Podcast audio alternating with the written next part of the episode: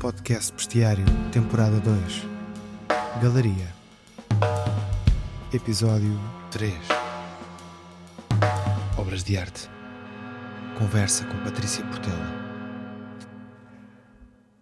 Olá a todas e a todos, o meu nome é Miguel Ponte e juntamente com o Afonso Viriato, Helena Caldeira e Teresa Vaz, faço parte da estrutura Bestiário.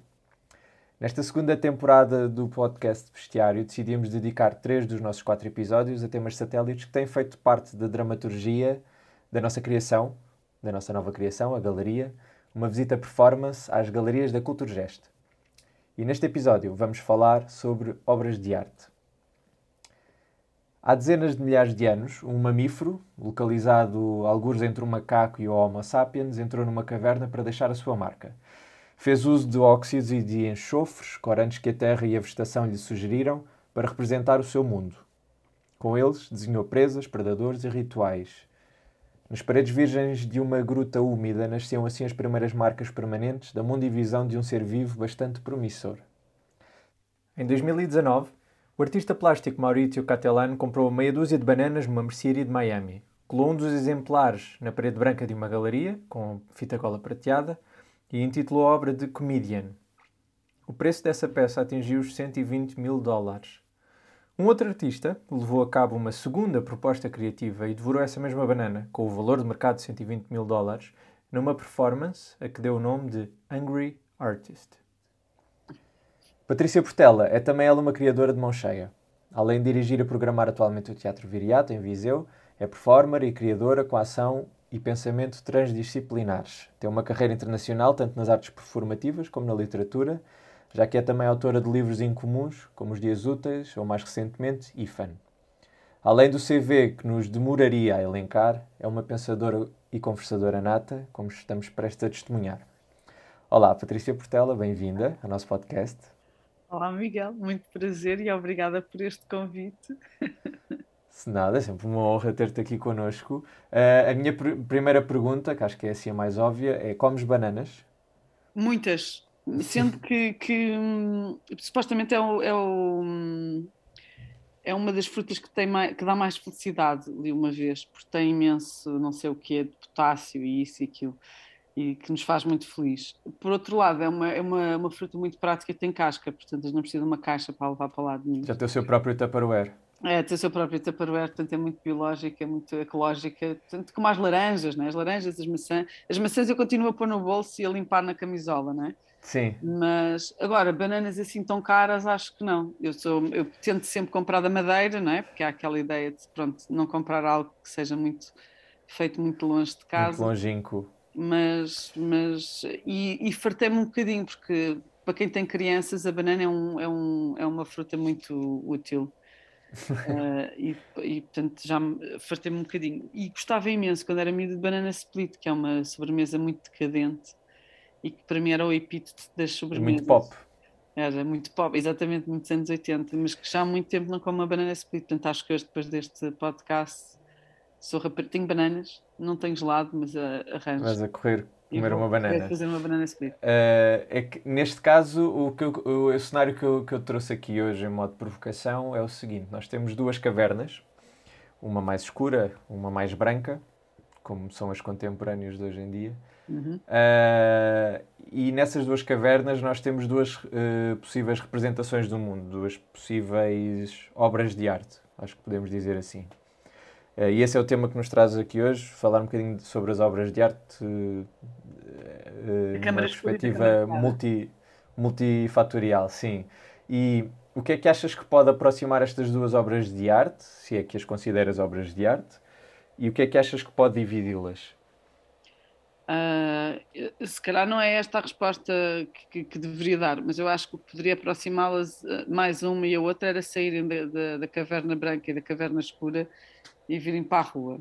Uh, e acho que essa é mesmo a grande Uh, sim, eu percebo uh, a provocação da banana que posta na parede vale 120 mil dólares, mas na verdade a banana que transformar a cabeça de um ser humano só por ser uma banana, porque está exposta num sítio qualquer onde nos obriga a pensar sobre ela, acho que esse aqui é o verdadeiro desafio. Se é uma galeria, ou se é um teatro, ou se é na fonte e no, no coreto principal da cidade, eu sou uma pessoa que tende a gostar mais dos espaços um, e achei piada começares com, com, pronto, com, com, a com o Lascaux, não é? com, com a uhum. caverna, e fizeste-me lembrar logo da minha grande paixão. E ainda ontem estive a ver fotografias de Duarte Bell, que é um fotógrafo absolutamente maravilhoso, do Val do Coa, é? que é o nosso museu. Uh, o nosso Lascaux?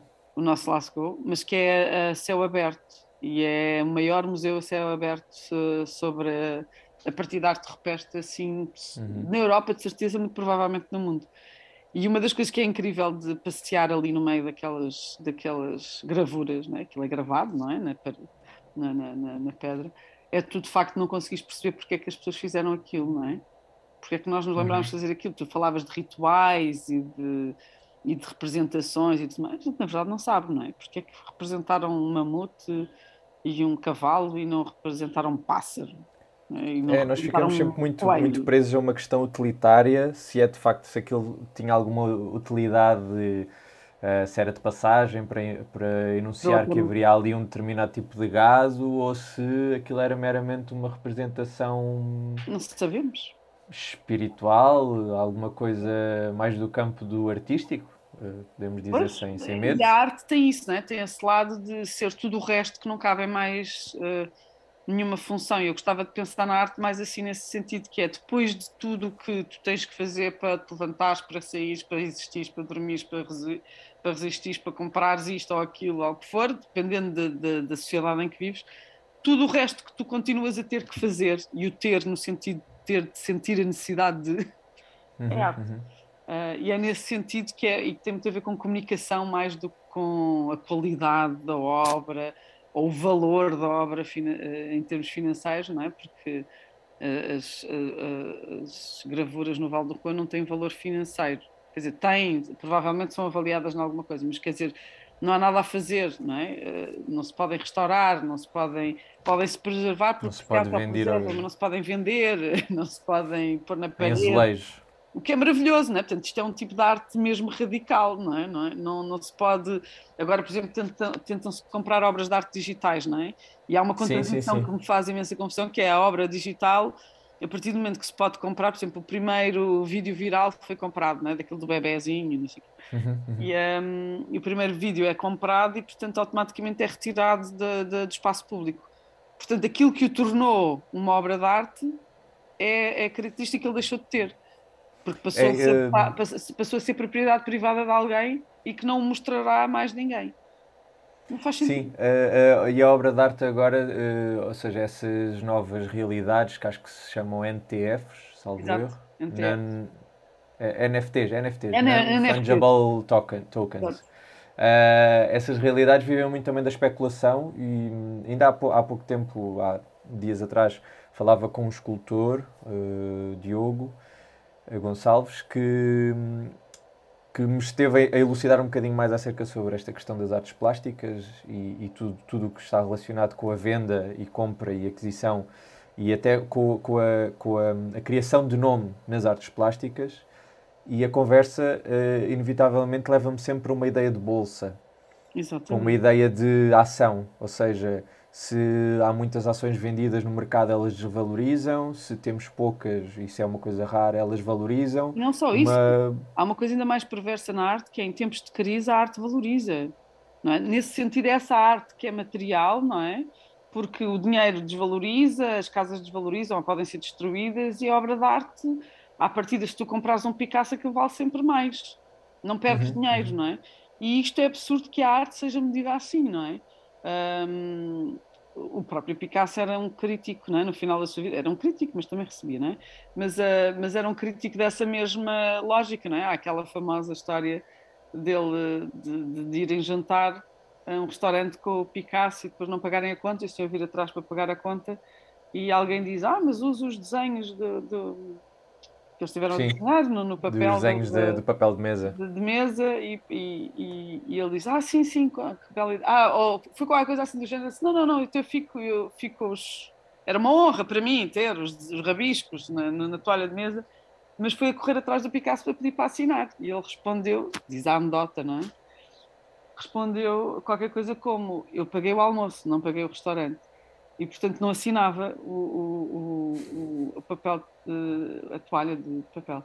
Isto é um bocado triste, isto não tem a ver com arte, isto tem a ver com celebridade, tem a ver com, com essa especulação, tem a ver com, com. Não tem a ver com arte no sentido. Aquela que eu acho que tu estás a querer discutir e aquela que me interessa é esta coisa do que nos transcende, que nos comove, não é? Que nós não sabemos porque é que de repente estamos a olhar para um quadro. E pegando precisamente aí, o que é que. Ou seja, quando é que, quando é que te escorre que estás perante uma obra de arte, mas nas, nas suas mais variadas, seja, seja em teatro, seja uma, uma arte, uma peça de arte plástica, seja o que for, qual é assim a diferença que tu sentes para, para uma coisa do cotidiano? Há uma coisa muito bonita que acontece, e acontece mais. Uh, por acaso acho que acontece de maneira diferente, mas é a mesma coisa se tu estás a criar uma obra ou se tu estás a escolher uma obra, sendo que ainda é mais entusiasmante quando a obra não é tua.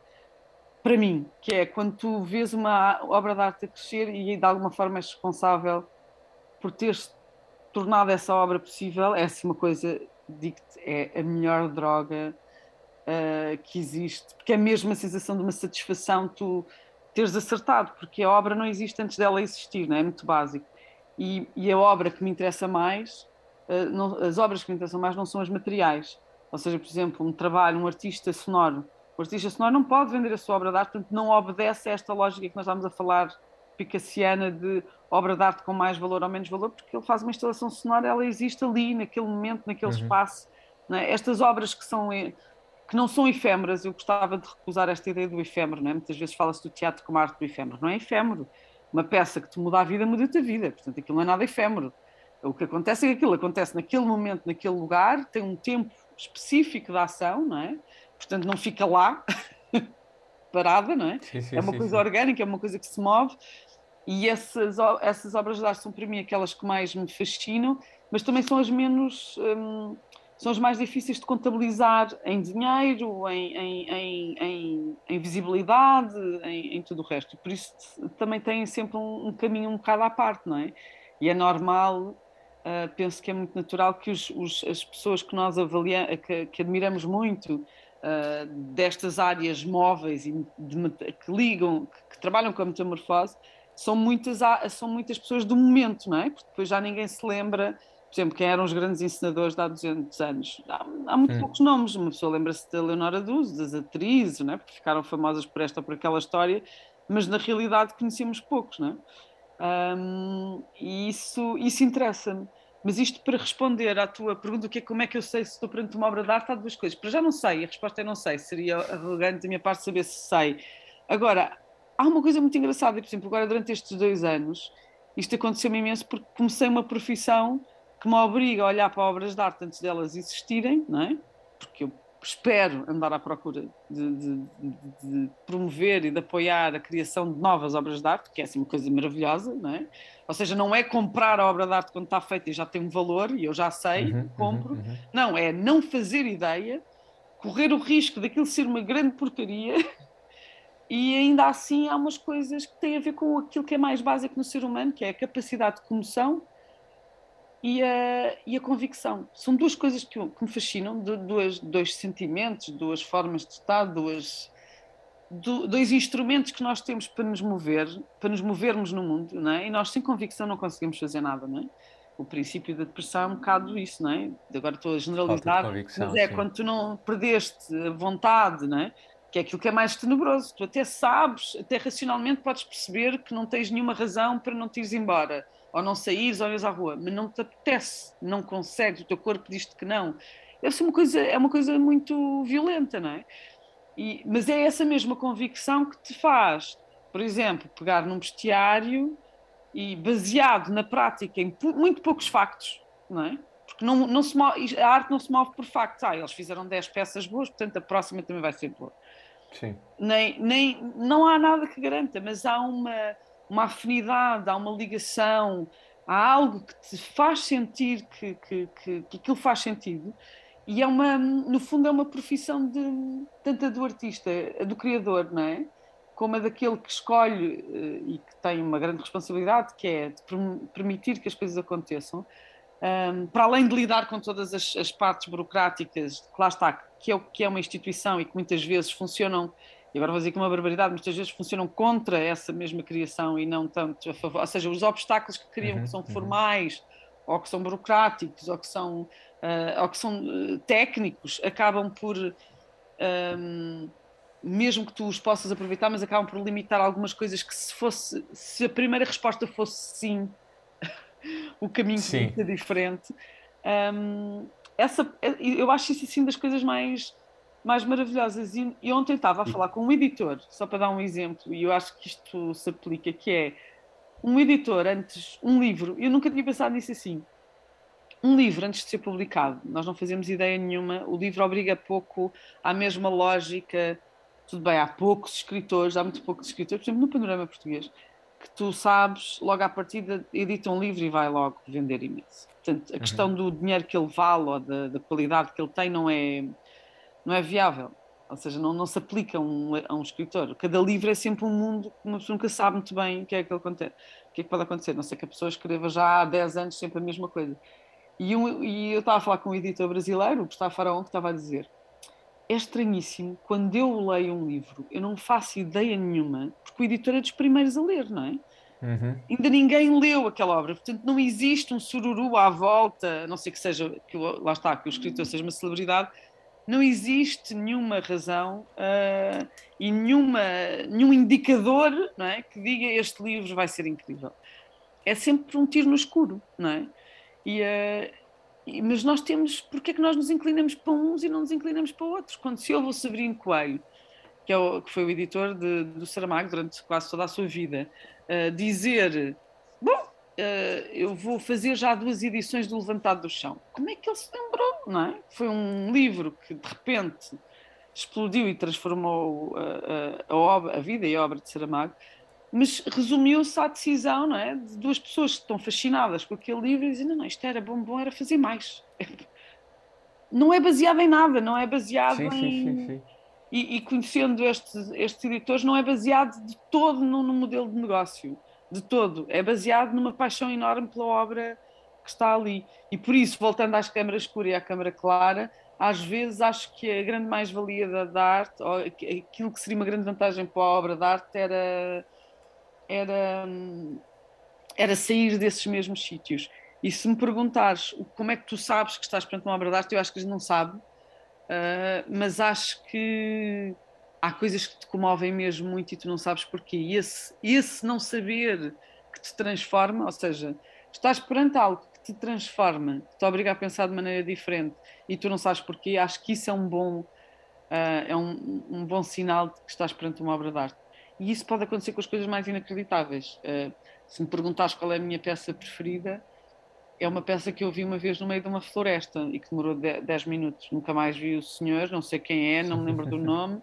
Quer dizer, poderia mas era artista plástico ou... Era artista plástico, mas fez uma história, caminhávamos, nós caminhávamos com este senhor, ele depois dava uma pedra a cada um e desaparecia, e nós depois tínhamos todos que arranjar maneira de sair da, da floresta em conjunto e não conhecíamos lado nenhum. E nunca mais me esqueço, não me lembro de muito mais da peça, mas lembro-me que foi uma coisa que me fez pensar, durante muito tempo me fez pensar. Ou, por exemplo, quando vi, eh, ainda no outro dia foi, que é a minha paixão, pela primeira vez o Tintoretto, uh, as obras de Tintoretto, quando vi a Via Láctea do Tintoretto, que foi, pai, tinha pai 16 anos, é a primeira vez que tu sais, uh, aí foi numa galeria, foi na Tate, e tanto tu sais pela primeira vez de casa sozinha, vais com um grupo, de, vais com a turma, não é? E com uma professora fazer uma visita turística a Londres e não sei o quê, e compras aqueles espaços para os museus, e lembro-me perfeitamente de estar na secção, achava que tinha que ver museus todos por, por, por ordem, não é? Tens que ver todos, tens que ver tudo, que é um disparate, não consegues, não é? Na tape. Uh, mas então, quando passava pela parte mais religiosa, eu não tinha nenhuma ligação àquilo, e portanto, aquilo uh, estava a fazer um esforço porque achava, pronto, isto é arte, não é? Portanto, eu devia ver. Tenho que gostar disto. Eu tenho que gostar disto. E estava ali e aquilo não me puxava para lado nenhum, até de repente desbarro no, no tintureto no fim dessas galerias, depois de 400 Madonas e 300 Sebastião, Sebastiões, todos espetados com setas e tudo mais, de repente dou de caras com Titoreto, que é mitologia grega, lá está, lá me tocou, porque me tocou, porque eu venho desse lado, desse fascínio pela mitologia grega, e, e apanho um senhor a fazer uma visita guiada e aproveito para perguntar e para me colar ao grupo das velhinhas, não sei de onde estavam a fazer a visita turística, e é um quadro que me persegue. Desde os meus 16 anos eu passo a vida a escrever sobre aquele quadro. Porquê? Porque é que o Tintura é até mais do que o Michelangelo e do que o... Como é que, chama, como é que chama o quadro? Via Láctea. A Via Láctea é, uma, é um quadro absolutamente maravilhoso onde não é há... por isso também gostas das cómicas? E também gosto das cosmicómicas, por exemplo, porque é que eu gosto de Italo Calvino? Comecei precisamente pelo Palomar, por exemplo. E porquê, que, que, porquê que faz do Italo Calvino um grande escritor, por exemplo, também? Há uma outra coisa, se nós tentarmos ser um bocadinho mais uh, uh, consistentes, não é? porque esta coisa também estarmos a falar no ar do ah, que move, isto depois fica tudo muito geral, não é? Depois ninguém está a falar sobre nada, não é? Um, Uh, o que faz um grande escritor, eu acho é um, um, lado muito, muito, muito pessoal e muito único, aliado a um lado muito, muito, muito, muito técnico e muito, e muito clássico. E eu acho que se nós formos olhar para as obras de arte, todas elas têm isso. E porquê o lado clássico e o lado técnico? Porque nós, nós somos todos contadores de histórias, mas as histórias só são histórias se comunicarem, não é? Se não comunicarem, deixam de ser histórias. Forem eficazes, sim. E portanto, nós precisamos de saber comunicar antes de podermos comunicar a nossa estranheza e a nossa ou a nossa diferença dos outros. E quando nós temos essas duas coisas, somos extremamente inclusivos, que é uma palavra que agora se usa muito, não é? Mas ser inclusivo é isto, é eu de repente conseguir comunicar, por exemplo, dou-te uma outra experiência com um quadro que eu tive, que acho absolutamente maravilhosa, que foi quando vi os, também foi na Tate, foi hum, quando vi os, os girassóis do Van Gogh.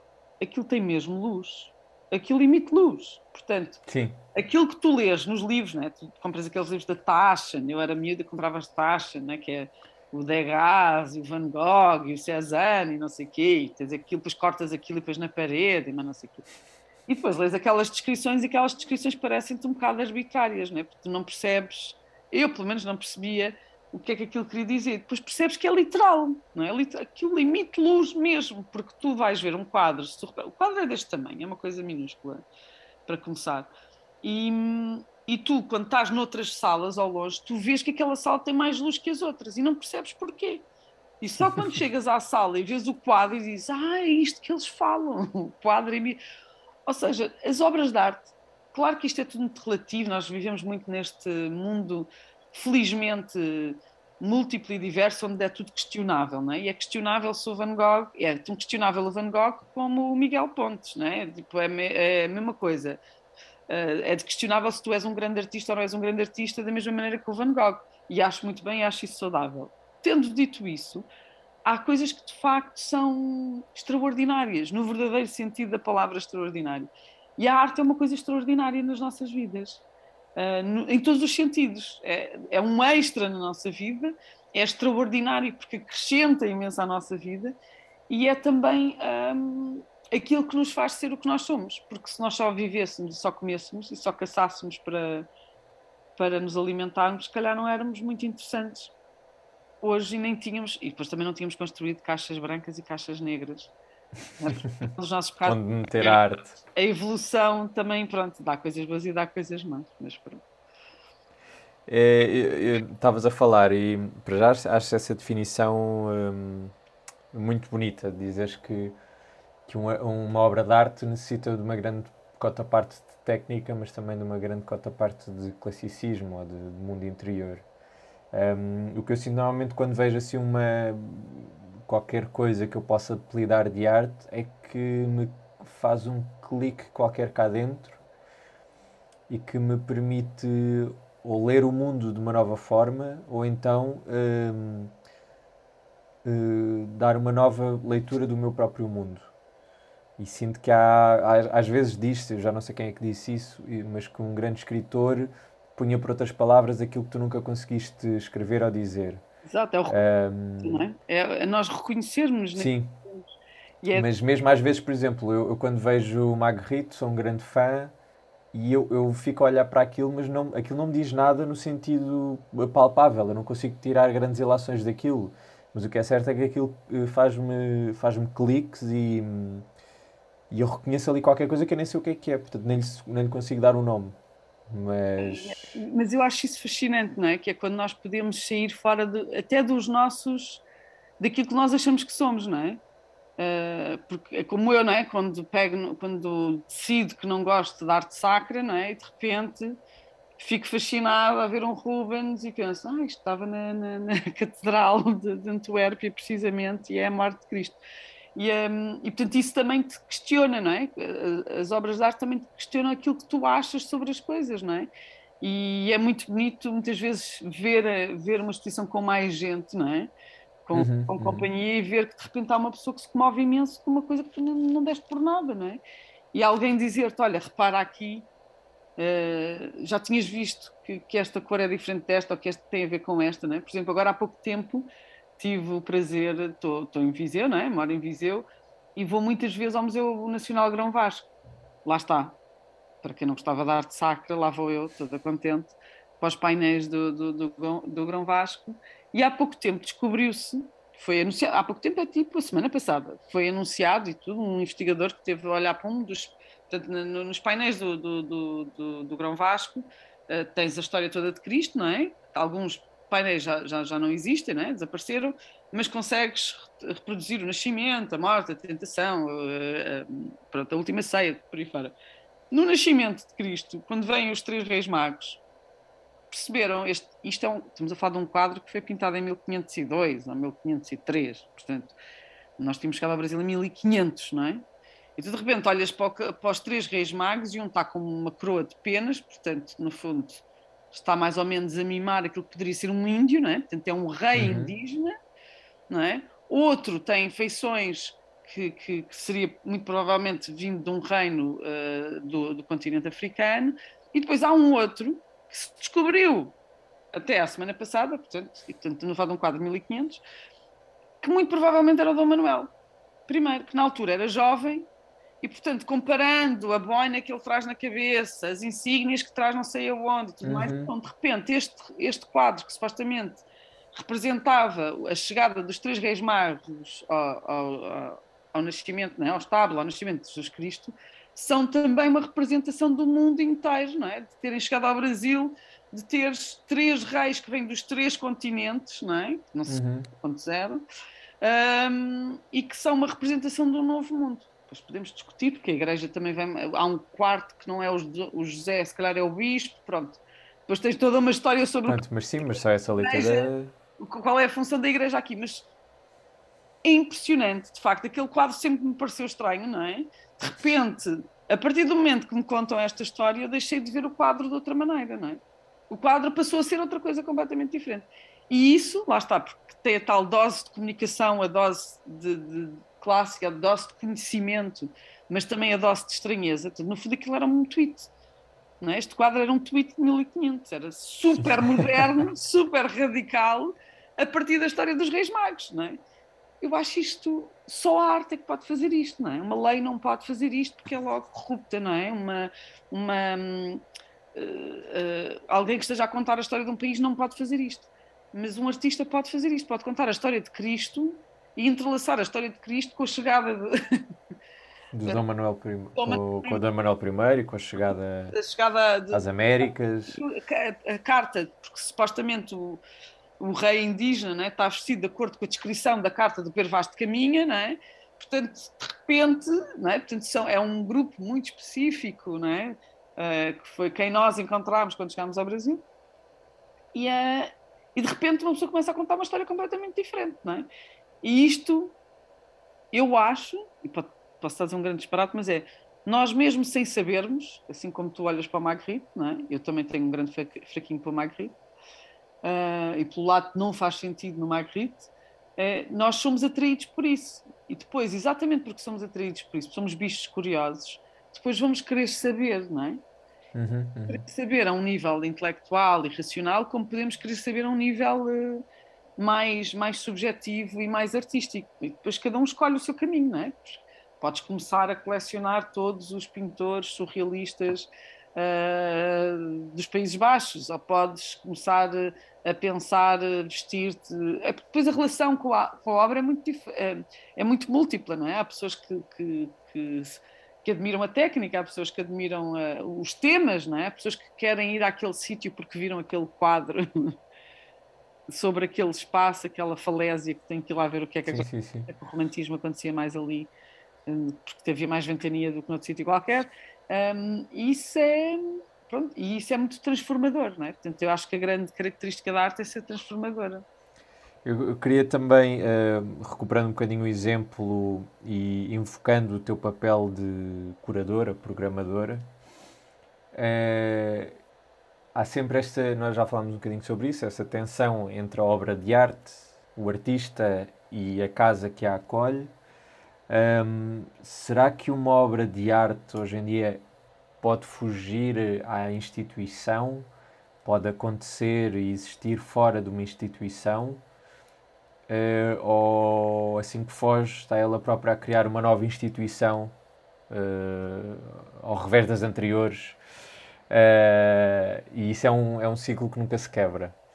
Olha, isto agora é a pergunta mais difícil, porque eu lido com esse dilema ou tetralema. Aprendi hoje que existem tetralemas, que são, ou seja, para além do dilema, que, é, que fala em op opostos, não é?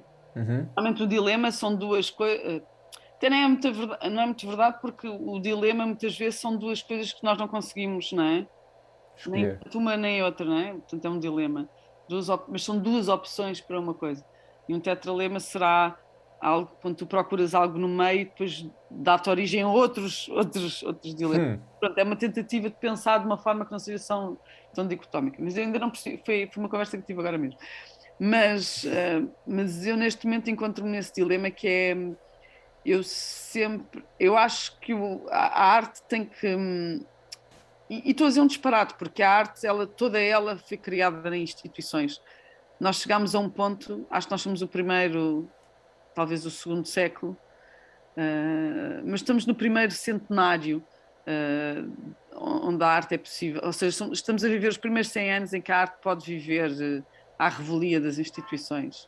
Tu podes de facto criar um sistema, podes também chamar-lhe uma instituição e pode ser underground e depois afinal não é underground, tem apoios e não sei o que, com certeza.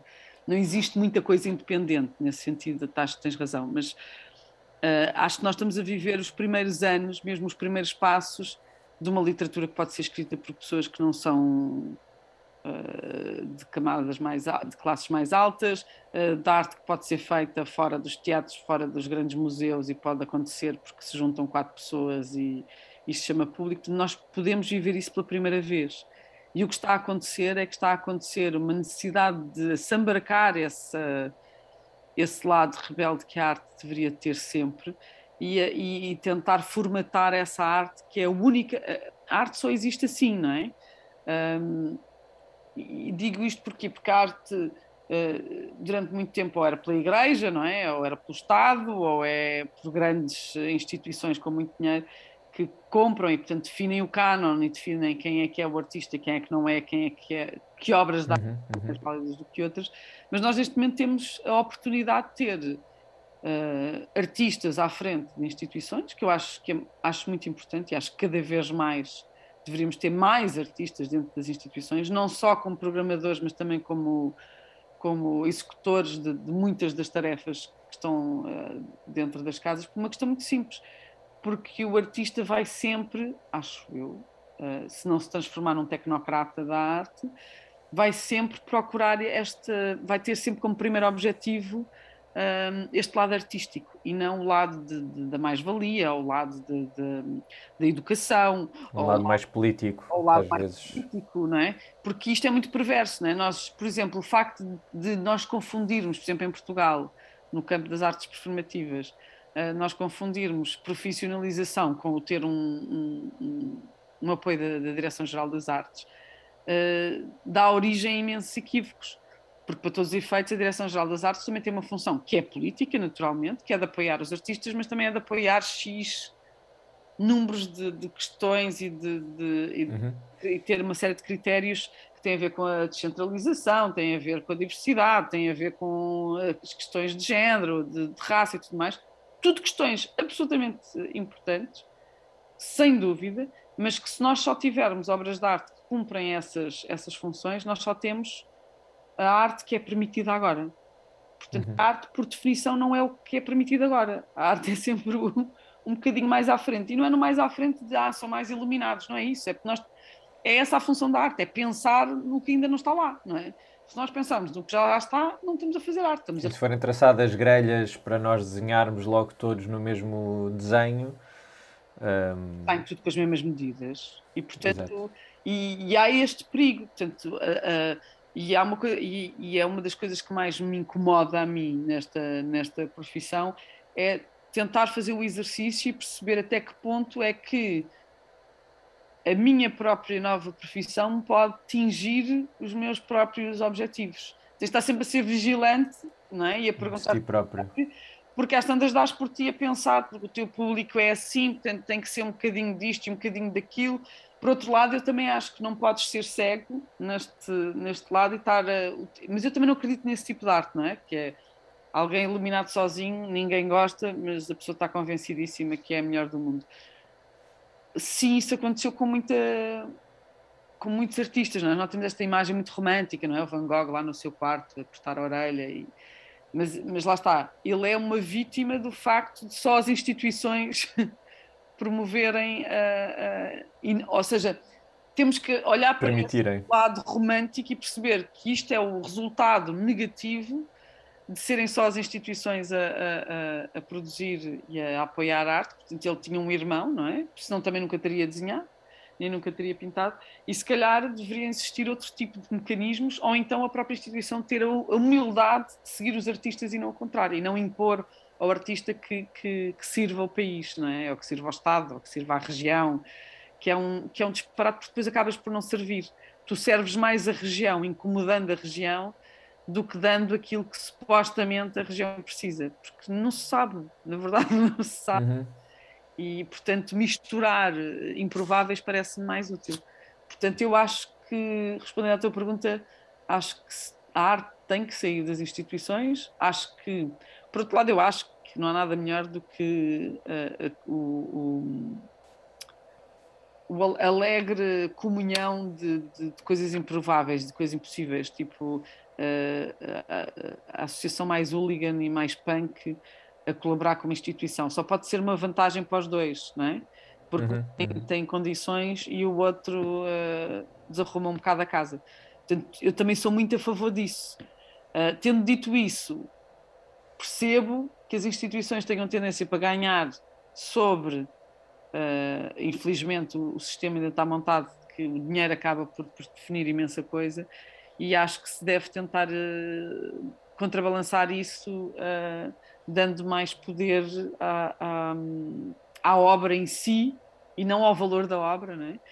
e, e ocupando o espaço público, ocupando, mais uma vez, ocupando todos os espaços, porque quanto mais as pessoas quiserem essa obra, não é? desejarem essa obra, quanto mais ela tiver em contacto com mais gente, mais facilmente ganha força e, e, mais dificilmente é removida, não é? Porque eu acho que nós, nós corremos um sério risco uh, atualmente de, de, perdermos imensa, imensas coisas, imensas e, e, perdermos a noção do que é uma obra de arte, exatamente porque este, este jogo de forças uh, define a arte e o que é bom e o que é que tem qualidade, exatamente por aquilo que é institucionável, por aquilo que é material e por aquilo que tem, pronto, que tem um determinado. Há aquela grande lição histórica do Salão dos Recusados. Exato. Eu tinha um professor de História da Arte dizia sempre, hoje em dia, quem é que conhece o nome dos, do, do Salão dos, dos Aceites? Ninguém. E, quem é que, e sabem quem é que está no Salão dos Recusados? Estava este, este, aquele, aquele, aquele. Mas lá está, quem é que organizou o Salão dos Recusados? Foi uma nova instituição foi criada nesse sentido. Mas por quem? Foram os próprios dos artistas que se organizaram para sim, fazer. Sim, sim. Portanto, e sim, eu percebo a tua questão de que podem se tornar institu institu instituições, mas então depois vêm os próximos, não é? Vêm os novos. Exato. Ou seja, nós também daqui a 10 anos seremos obsoletos e ainda bem, não é? Portanto, tens que começar a pensar ao contrário e pensar, então, mas espera aí, eles estão todos a falar disto porquê, não é? Uh, então espera, né? Por exemplo, eu tenho muito isso com a minha filha, tem 12 anos, e os interesses dela são muito diferentes daqueles que eu tinha com 12 anos. E não estamos a falar do telemóvel e da não sei o nós gostamos imenso de falar destes lugares comuns. Então, há uma série de interesses que eu não tinha. E, portanto, se eu não tiver essa curiosidade de ir à procura do que é aquilo, não é? E se achar que eu, como mãe, tenho mais. Uh, sei mais sobre este mundo, que não sei, não é? Sim. Uh, que não sei, eu não sei mexer, sei lá o que é que era viver com 12 anos e ter um telemóvel, não faço ideia, não é? Sei lá o que é que era viver com Covid, não faço ideia, não é? Tipo, andava na rua uh, a enrolar-me uh, por cima de toda a gente, não é? E tipo, não lavava as mãos, não me diziam para lavar as mãos, portanto, quer dizer, eu era um perigo humano no meio. Com... Portanto, nós temos de ter essa humildade de, de, de, Sim, se calhar transformamos em instituições e passamos a ter uma outra função, que é uma função de divulgação, uma, funda, uma, uma, uma função de, sei lá, didática, não é? E vêm os novos artistas desarrumar tudo outra vez. E acho que é a única maneira, não é? Não sei, parece um bocadinho, se calhar, eh, romântico, mas acho que é muito básico. Por acaso, uma das coisas boas desta profissão é perceber que ainda é mais básico do que eu imaginava. Achava que era uma coisa que, pronto, exigia imensos cursos. Sim, acho que às vezes também temos de ter esse banho de humildade e perceber, bom, isto não é assim tão importante. Exatamente. Uh, no, no, no, sentido bom, no sentido... Eu, eu faço muitas vezes esse... Hum, penso nisso para, para também relativizar um bocadinho as coisas.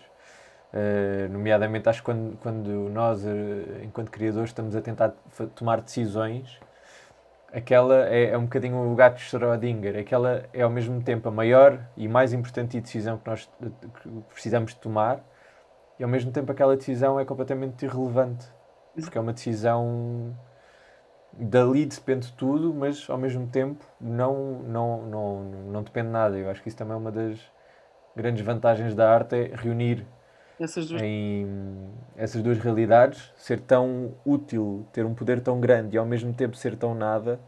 Exato. E só é. Não é? Põe-nos no nosso lugar. Porque é que nós fazemos. Hum, é porque é muito fascinante, não é? Porque é que nós passamos horas e horas a sofrer, a ganhar mal, não é? Para fazer uma peça de teatro. É uma ideia absurda, não é? Se nós pensarmos, é, é muito absurdo, não é? Como é que perante situações, por exemplo, há, um, há duas personagens que eu adoro, que é, e falo muito delas, Margot Fontaine e Nureyev, não é? que são dois, dois grandes bailarinos, passaram a Segunda Guerra Mundial todas a, a, abrir o teatro e a dançar. E as pessoas iam à ópera e ao bailado com, com bombas a cair, porque era uma cena de resistência. Agora, porquê que tu sais de casa para ir ver um bailado, não é? Se tu pensares assim muito racionalmente, pensas, isto era um bocado perigoso. Agora, porquê que era tão importante não é, manter isso vivo, não é?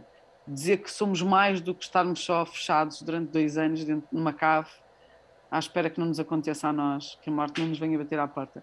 É este tipo de.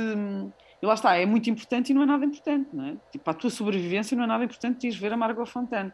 Por outro lado, sim, é tu, é, tu percebes que ainda está lá mais gente, ainda há, lá, há mais gente que ainda uh, se mantém para, para, para, que quer, que acha que isto é importante e que não quer perder e que animicamente isso te é importante para, a tua, para o teu reconhecimento auto uh, de, de, ser humano.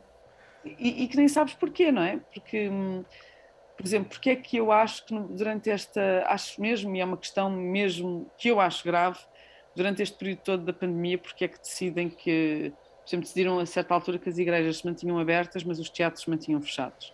Isto é gravíssimo, porque é decidir que a necessidade religiosa, uh, se calhar a minha necessidade para com a arte também é um bocadinho religiosa, tem a ver com o meu ser, o que é que é religião, não é? O que é que é fé? Tem a ver com a minha fé, não é? A minha fé no ser humano passa pela criação da obra de arte, passa pelo acreditar que o ser humano pode sempre superar e pode sempre transformar e pode sempre inventar uma coisa melhor. Portanto, se me retiram essa, essa possibilidade, não é? claro que eu posso fazê-la em casa, não é? mas como estas artes performativas vivem do encontro, é, uhum. Ou, por exemplo, porque é que em, em, Berlim, e nem foi na Alemanha inteira, mas em Berlim, mantiveram as livrarias como um bem de primeira necessidade. Aqui na Bélgica, por exemplo, um, foram as batatas fritas, não fecharam. As lojas de batatas fritas, pratos não fecharam. Tem a ver também com. Não é? E nós, o que cada povo entende como. O que é que é fundamental, não é? E é fundamental porquê? Não é pela coisa em si, não é? As pessoas sabem fazer batatas fritas em casa, mas esta é fundamental para, para aquilo que tu és como, como um todo, não é? E, portanto, as livrarias para mim seriam sempre bens de primeira necessidade e os teatros também. Acho que deveriam estar sempre abertos, porque assim as pessoas sabem que não precisam de ficar sozinhas a enlouquecer, isto porque a tua saúde mental também é de primeira necessidade e a arte é uma ótimo, um ótimo instrumento contra a saúde mental. Contra, ou, ou contra a doença mental. contra a doença mental, peço desculpa. Para alguns também contra a saúde mental, não é? é. Está dependendo, exato. Muita gente enlouqueceu a tentar criar a grande obra-prima. Olha, Patrícia, eu acho que temos aqui muito, muito, muito, muito sumo. Temos aqui um batido multifrutas de, de conteúdos e de conversa. Um, não sei se queres dizer alguma coisa para fechar. Não, podíamos fazer assim, podíamos fazer isto todas as terças-feiras. Exato. Bom, acho que discute-se pouco. Se calhar é isso que eu quis dizer. Acho Sim. que pouco, discute-se pouco à volta de uma obra de arte e a obra de arte não devia estar fechada num sítio uh, inatingível e sim devia ser assim uma coisa com café e com, e com bolachinhas e com pessoas sempre à volta que nos permitam, e por isso também tenho de, de agradecer. É bom desmistificar às vezes um certo protocolo que existe à volta da arte e pensar que é uma coisa que pronto, nós podíamos pôr debaixo do braço e levar para casa e, e poder discutir. Devemos poder eh, tomar uma bica, olhar para os girassóis. Por exemplo, não é? e, e ser acessível a toda a gente. Não, é? não há nada mais uh, desinteressante do que esta ideia de que há obras de arte. É, é uma coisa que me, que me horroriza também. Que há obras de arte que, só, que estão em casa, em casa de pessoas e que só três ou quatro sortudos uh, é que têm acesso, não é? Esse, essa ideia de obra de arte, não é? Que também existe, não é? Que é a obra de arte que vale tanto só alguns é que podem comprar e ter em casa, aí, lá está, se calhar como última palavra, prefiro a instituição, que apesar de tudo é pública. Uhum. A pessoa, desde que paga um bilhete, pode ir ver. Sempre é melhor, tentámos aqui reclamar, mas sempre é melhor uma instituição do que ter uma, um colecionador privado que nunca, nunca vai deixar ver determinado tipo de obras de arte. E, portanto, apesar de terem sido fundamentais, lá está, os colecionadores privados foram fundamentais para manter artistas vivos a, a, pintar. Portanto, se calhar antes as instituições com tudo que. Vamos acreditar que mais cedo ou mais tarde acabaram numa instituição. Exato, todas. Essa, essas obras perdidas. Todas, todas. Isso era maravilhoso. Acho que não é bem assim. Tá bom, Patrícia, olha, muito obrigado, obrigado. pela disponibilidade. Um, nós já terminámos a, a, nossa carreira da galeria, mas uh, brevemente também teremos o vídeo, portanto poderão ver Uh, ou pelo menos uh, podem ter também uma perspectiva através do, do, teaser que nós já fizemos no site www.aubestiario.pt e despedimos agora destas conversas, foram três conversas muito interessantes com o Hugo Cruz, com a professora Fátima Vieira e com a Patrícia Portela. O nosso próximo episódio será um apanhado um, ehm, dos registros que fomos fazendo ao longo da galeria, nomeadamente a entrevistas com pessoas das instituições, portanto, o que é que elas também achavam do trabalho que nós estávamos a desenvolver lá e também com registros áudio de hum, ideias utópicas que os jovens que assistiram à, hum, à galeria uh, quiseram partilhar connosco num momento que era especificamente designado para isso uh, no final do espetáculo. E portanto, da minha parte, despeço-me aqui. Uh, Vemo-nos por aí numa, próximo, numa próxima temporada de, do podcast Bestiário e hum, até já. Galeria é um espetáculo infantil-juvenil de bestiário que correu de 30 de novembro a 10 de dezembro nas galerias da Fundação Culturgest. É uma coprodução da Fundação Culturgest com o apoio do programa Garantir Cultura. Para mais informações passem pelo nosso site www.aubestiario.pt